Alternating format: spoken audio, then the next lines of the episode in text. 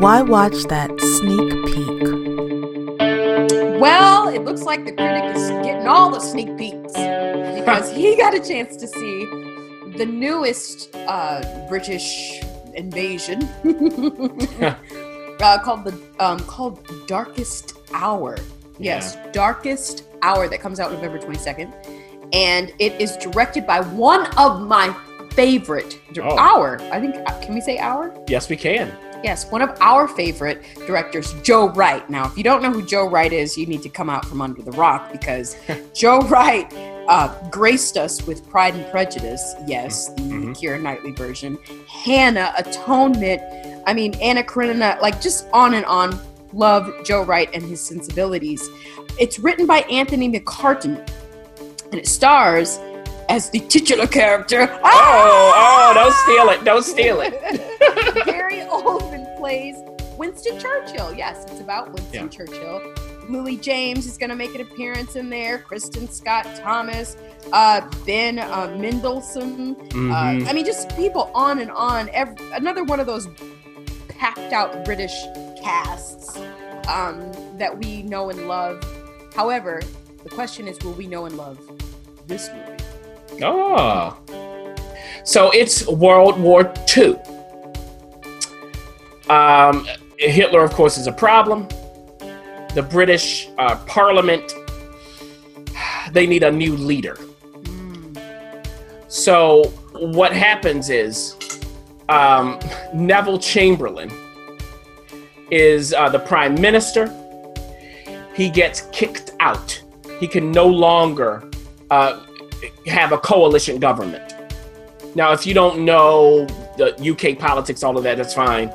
Just know that he can't get enough people to actually govern. He doesn't have enough support in parliament. So they need a new leader. The only person who can really do it is Winston Churchill. And Winston Churchill is old at this point. And while he had a smashing success years ago, there have been a string of mistakes that he's made. But he's the only one who can bring Parliament together in order to rule. Okay.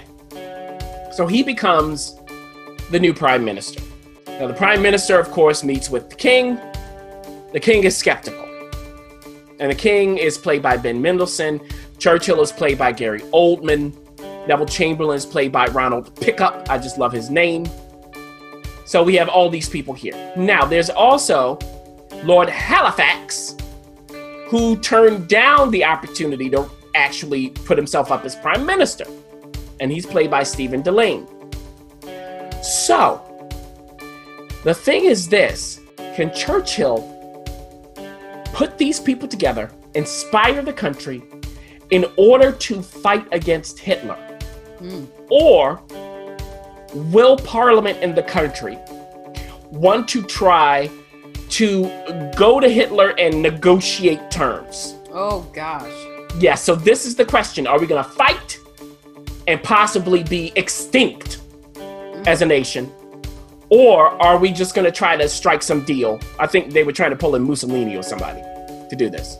Oh my gosh. Now, Lord Halifax and Neville Chamberlain are for going via Italy to Hitler, trying to work out terms. Oh my gosh.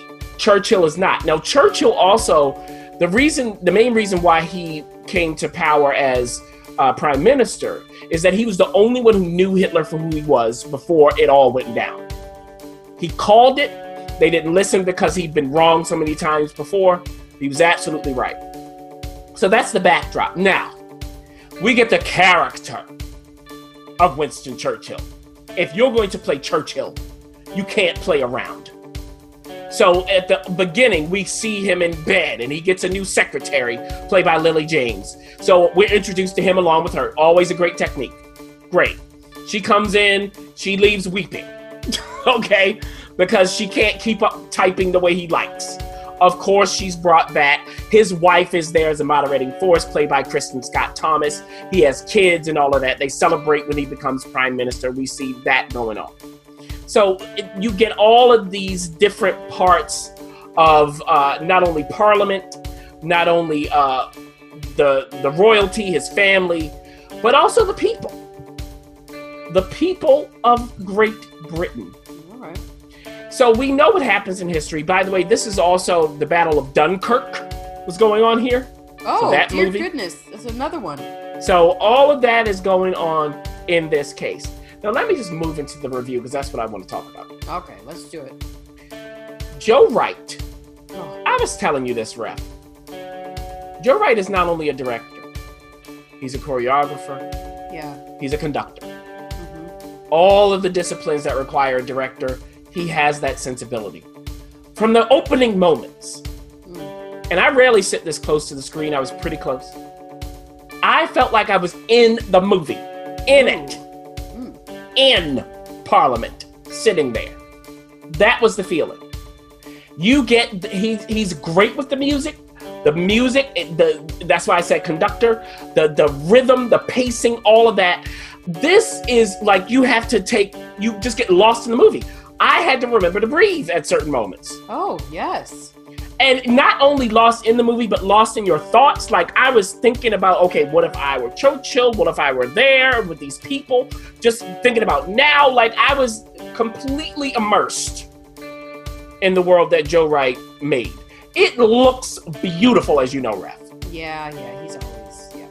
beautiful cin- cinematography. You get the dark corridors of parliament all of that the bright the more uh, the brighter versions of his house but not too much sunlight.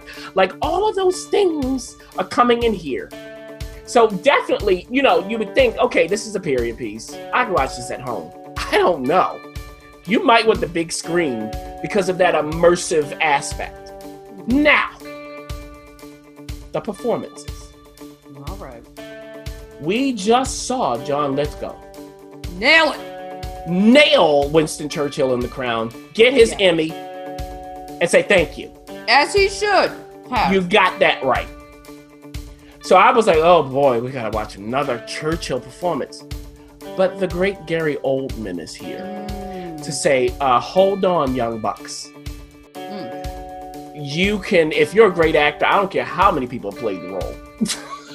okay, Yeah. we'll Yeah. just have another great version of it. How about Mhm. that? Oh, And look, he does his own thing. You know what, Ref? From the beginning, I forgot who was playing Churchill. And I was looking at Churchill going, I know this person. Who is it? he pulled a Daniel Day Lewis on you. Just look up and go, whoa. look, the, the makeup and the, like, they did a great job. And Gary Oldman just inhabits the man. This, there's this whole thing about how he's a great orator, but he can't speak. It's like, it's like, what? Like, this man holds crowds enwrapped.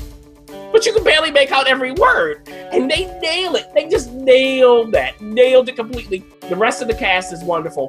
And Well, I will say I have to interject, and Yep. it's great to hear Gary Oldman speaking in, in his own accent. right. A muffled version of it. does. he never, never Well, does you know, he's getting work in the States. He gotta get his money.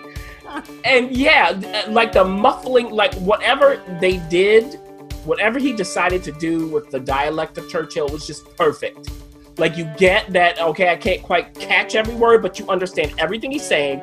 I, it was just brilliantly done. The rest of the cast was brilliant. I just, I just have to say, it was brilliance on display. And I'll tell you, this is what I'm talking about when I talk about get on voice. Everybody was on voice. There was no, well, you know, Oh, Hitler, we have to try to appease him. It was none of that. These people were talking and breathing like they are the stage actors that they are. come on. Thank you. So that was wonderful.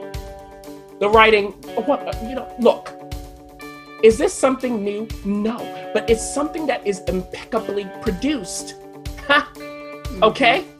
So if you are interested in this, if you like this stuff, you like the King's Speech, uh, you saw Dunkirk, maybe you watched The Crown, all of that stuff, why not see this as well? Why not treat yourself to some adult entertainment where you're going to get lost in the story that's being told? Thank you very much. That is Darkest Hour. I am done, I think. Well, let me say this. Even if you are not like into the King's speech, and maybe you're not into like a Dunkirk or maybe the crown wasn't for you, but maybe you're into Joe Wright Yeah. because you like Pride and Prejudice and you loved Atonement. Is this worth giving it a shot? Yes. So exactly, and and you know this is not going to be Dunkirk where you see the battles. You don't see any battles. Right. This is all talking, and this is all about pacing, rhythm, people knowing what they're doing. That's what's going on here. And, and look, even Ben Mendelsohn playing the king, like we've seen the stunner, we, we've seen the whole, but he's a great actor. Yeah. They bring their own perspective to it. And this is a part of the story that hasn't been told in those other movies. So you get a different perspective. So I would say if if you are someone who goes, I like adult fare at the theater, definitely pay. I would pay to see this. Um, and it'll be worth it. You'll come out going, wow, okay, they didn't steal my money, they earned it. Nice. Darkest Hour opens November 22nd in a theater near you. Critic says, get out of your house, get into your car or subway, and pay your 15 to go see it. Well, the funny thing is, I might see you there. Oh.